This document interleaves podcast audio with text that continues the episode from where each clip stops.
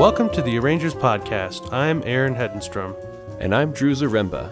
The Arrangers Podcast is dedicated to the insightful discussion of music arranging and composition. What we do takes a lot of hard work and resources. We are asking for support from listeners like you to continue to make this podcast available for everybody. Please consider contributing a monthly donation to our Patreon platform. We sincerely appreciate any contributions you are able to give. You can also follow us on Facebook and Instagram or leave a review on iTunes. Be sure to send us your questions and feedback to thearrangerspodcast at gmail.com and find out more at www.thearrangerspodcast.com. Let's dive in. Hey everybody, Aaron Hedenstrom here, and Drew Zaremba is with me, and we are recapping our trip to the ISJAC conference in May of 2019. We attended the International Society of Jazz Composers and Arrangers, or ISJAC for short, symposium in Greeley, Colorado, and had the opportunity to interview many of the world's leading composers and arrangers. Yes, ISJAC is an organization we're very proud to be members of. It's a organization that Chuck Owen started in 2015 to unite jazz composers and arrangers together to promote new works, share research and knowledge, and bond together in community. And bond we did, uh, meeting many of our heroes and new friends from all around the world getting together to discuss jazz and composing. So if you like this podcast, then more than likely you should go to the ISJAC conference in 2021 in Austin, Texas. I'm definitely planning on being there. Uh, Aaron, I hope you are. I hope he is too. And um, uh, we hope to see you there too, and that you'd say hi, and we get to meet you in person. Absolutely. And, you know, I will say that one of the coolest things about going there was that it's, you know, it's such a small community compared to if you go to even the Jazz Education Network mm-hmm. conference or it's it's certainly a small community compared to something like the NAMM convention. And what's really nice about that is that, you know, all of your writing heroes are right there to talk to and uh, so we got to talk to one of our personal writing heroes, somebody that Drew you've worked with personally, some somebody that I've admired from afar, and this particular person is the multi Grammy award winning Vince Mendoza. Uh, Vince Mendoza.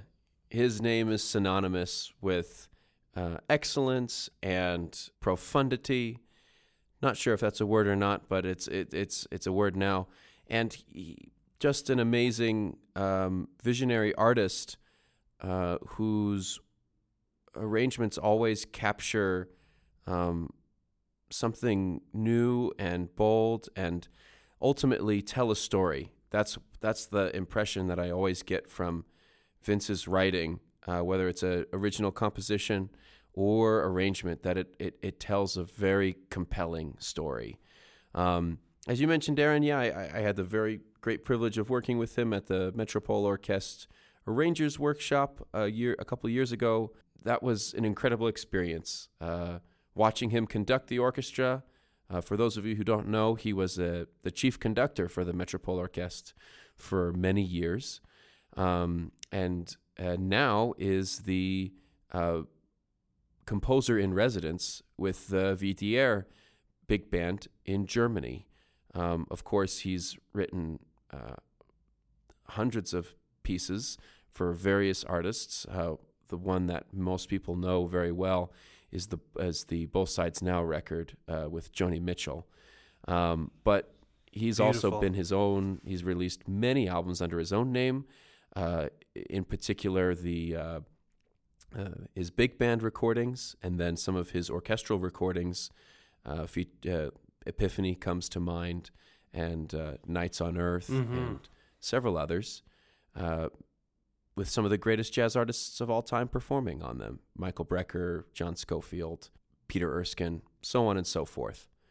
So it's almost easier to say, uh, it's almost easier to make a list of who he hasn't collaborated with because he's collaborated with pretty much yes. everybody.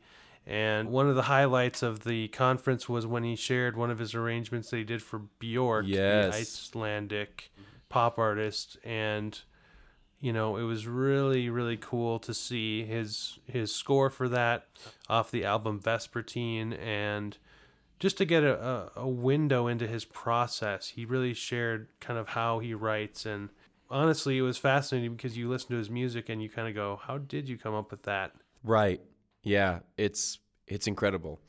So uh, let's let's not make anyone wait any longer. Let's get to the interview. What do you say, Aaron? i 100% agree let's do it Hello, this is Drew Zaremba from the Arrangers podcast, and uh, still here at the International Jazz Society for Jazz Composers and Arrangers, and I have the pleasure of uh, sitting next to uh, the amazing arranger and composer, Mr. Vince Mendoza. How has the conference been for you, Vince? This is my first time at the ISJAC uh, symposium, and it's been really a wonderful three days of of interfacing with with great writers and being inspired by their ideas and their points of view, and it's really been a wonderful time. Yeah, you can just hold on to it all. All right. A little later and stuff. Um, so, just a couple quick questions. Thank you. Um, what two or three things did you do? Some milestone moments that really made a difference in your composing and arranging career and education. I think that my development uh, as a composer has has been a continuum from from uh, those uh, beginning moments where I just wanted to try stuff. I had ideas and wrote them down and recorded them and uh, made them into something that I could share with musicians. And so starting ensembles at a at a very young age helped me to to appreciate the dynamic of a larger group and and write music um, for for for multiple musicians and and so I started doing that in high school, putting together groups. And um, when I got to Los Angeles after college, putting together uh, the big band out there was instrumental in, in meeting so many musicians there, and, and that really was an introduction to my to my presence in Los Angeles. And and to this day, I still work with a lot of those musicians that were playing in my band in uh, 1984. Right. So um, it's a, a, a reminder to us that that being a jazz composer is inextricable from the the uh, the people that are playing our music, and and that's a that's an important consideration. So if you think about your your career as a as a continuum, it really starts out with the meeting the people that play your music and em, embrace your vision and point of view. Yeah, that's that's wonderful. Thank you. Of those times that you've interacted with those musicians, are there a couple that stand out to you that say, "Oh yeah, that's when I changed. That's when I found this part of my voice," or is it more continuum and part of a fabric? I think that that the people that we meet uh, determine our path, and uh, you're right about that. But the, I think perhaps meeting uh, Peter Erskine and Joe Zawinul in those early days um, helped to to sort of pave a certain uh, path for me. Of course, I was into that music uh, long before I met them, and and uh, so meeting them sort of put a put a face and personality to the to the music that, that I got to know all of those years. But they definitely paved the paved a path uh, for jazz writing. Meet, meeting John Abercrombie, um, of course, meeting Mike Brecker. Um, those moments uh, and opportunities that I had to work with these musicians shaped the way that I write, uh, shaped the, the, my mode of communication, shaped the way that I work in the studio. You know, you learn along the way from the people that that influence you. Uh, and and then of course working with Larry Klein with Joni Mitchell, you know that uh, just being able to to learn how to put together records and make make uh, you know rhythm tracks and and mix and and uh, deal with singers and you know that that part of it uh, was really um, reinforced with my work with Larry. Yeah, that's wonderful. Thank you. Okay, so this is very applicable to what we've been going through these last couple days. Um, just limiting limiting it to one or two. What is a good trend that you see in young composers today, and a not so good trend that you see in young composers today? I think a very positive trend in what we've been seeing with younger composers, we talked about this in the earlier uh, session, is that I see that a lot of the younger composers are are dropping a lot of the preconceived idioms that we hear in especially big band music, also in, in small group music, uh, you know, rhythmic and, and melodic idioms that we feel that are, are part of uh, or, or, that used to be a part of the, the tradition. Uh, the younger writers are, are, are extracting other traditions to, to put into that ensemble that I find that's interesting, and it's had its effect on on structures. It has its effect on the type of improvisation that we see uh, in the in these structures, and, and I see it as a, a very positive thing. And also the language that that composers are using it's not uh, the language of 1945 big band writing, right. uh, not even 1965 big band writing. Right. So I'm very happy about that, and this symposium uh, really reinforced that.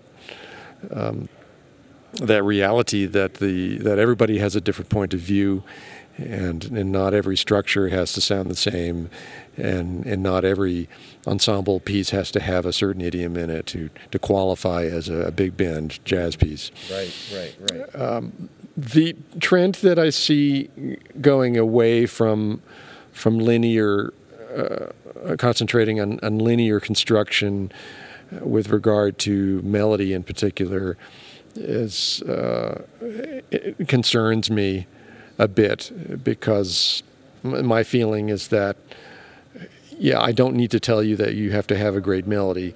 Um, that in, in that's a, a, bit on the trite side, but an, a linear approach to to writing your melodic lines uh, will help you to write your counterpoint and it will help you yes. to design your harmony yes. and it helps you in, in your design of, of rhythmic structures and and that way looking at the shapes that you write the intervals you choose and how you pace yourself rhythmically throughout a melody is important uh, to expressing yourself. And right now, I'm feeling that uh, a lot of the younger composers are not thinking in terms of of the shapes of their melody or how how lyrical you can be. Mm. Um, a, a, lot of music has become very mathematic yes. and um, not uh, something that that really has a relationship to uh, rhythm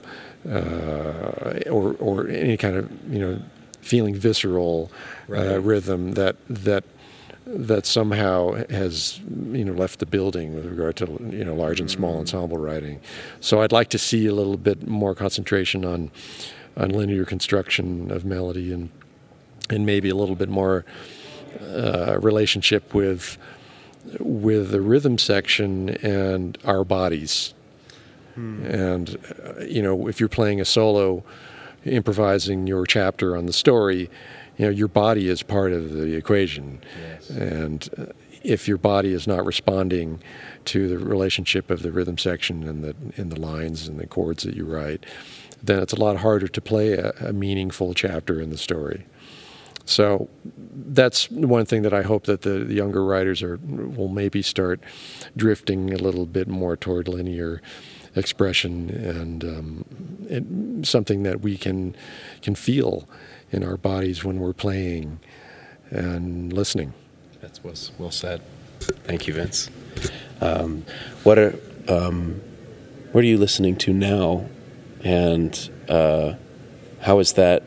How are you continuing to digest new music and and grow from that? Well, these days I'm not you know, I, am not listening to, to a lot of music because I'm writing, and and so I'm I don't really have a lot of time to listen. After the symposium, I'm going to be listening to the stack of CDs that that I got. uh, um, but um, y- you know, my go-to list when I have time. Uh, I've been checking out a lot of Henri Dutilleux's uh, chamber music, and um, his string quartets, string quartet music is is so beautiful and textural and colorful that that uh, I, I got interested in some of his solo um, sonatas and, and concerti. Um, the the cello concerto in particular is amazing, and his approach to to intervallic writing and his intervallic structures and chords uh, is very interesting to me. And, and he's, you know, a, a, quite an unsung uh, composer of the uh, you know 20th century Right. Yeah. uh, French world, right? right. and then um, you know some some medi- mid, uh, medieval and Renaissance music uh, from just inspired by some of my students that, that were interested in it. I got back into Machaut and Okay. and uh, Josquin, des Prez, and yeah. uh, listening to to the Monteverdi madrigals Yes. Those are beautiful. just looking at the the again the, the linear expression Right. and the relationship between one voice and another voice and how you can add voices to create a particular um, sometimes surprising sonority especially you know in medieval music in renaissance music to hear something pop out at you that that is is very unusual in Machaut's music and uh, di Lasso's music. Uh, that is born of or was born of uh, of the relationships between the lines Yes. and um, That's, that's, a- they had. yeah, and that's an important thing for young writers to learn when they're interested in, you know, how do I stretch my harmonic language? Is to think about your linear writing and the Right. relationship of lines to each other. Yeah. Linear harmony. Right. Yeah. All right. The last thing is um, everyone knows you as a composer, arranger, producer, conductor, etc. Um, but what do you do outside of music that you do for fun? Uh, that people it could be surprising. It doesn't have to be surprising, but something that uh, you do to get away from music, uh, or as a no, another side of Vince that perhaps people don't know about.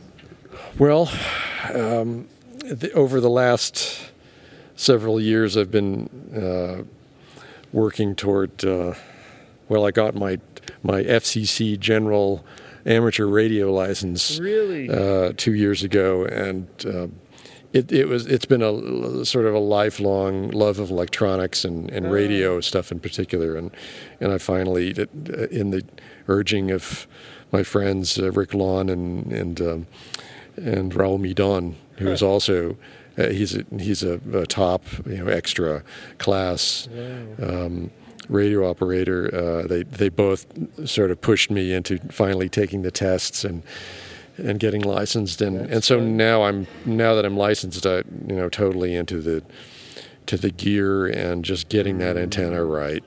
And so whenever I have spare time, I'm usually reading ham radio manuals or watching YouTube videos about guys putting antennas in their backyards and Oh, that's you know, things like that. So that that's my that's my hobby and vice and everything else Fantastic. is the, is the ham radio world What a joy. and it's it's been it's it's a lot of fun, and it it doesn't have a lot to do with with everything else that, that I'm working on, and, and so it's been it's sort of a nice diversion to the to everything else that I've been doing. That's fun.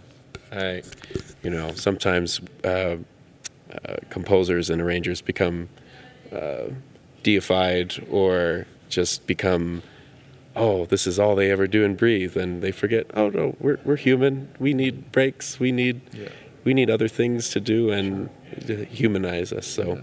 Um, this has been a fun chat. Uh, we look forward to doing a full interview, but thank you for sharing your time with us. And uh, we'll talk to you soon, Vince. Okay, I hope so. Thanks Yes. for the interest. Yeah. Thanks for listening to this episode of the Arrangers Podcast. If you enjoyed what you just heard, you can support us directly with a small donation on Patreon or by sharing this episode with a friend. You can hear lots of other interviews, score studies, and fun discussions at www.thearrangerspodcast.com or wherever you find podcasts. Bye for now and keep writing.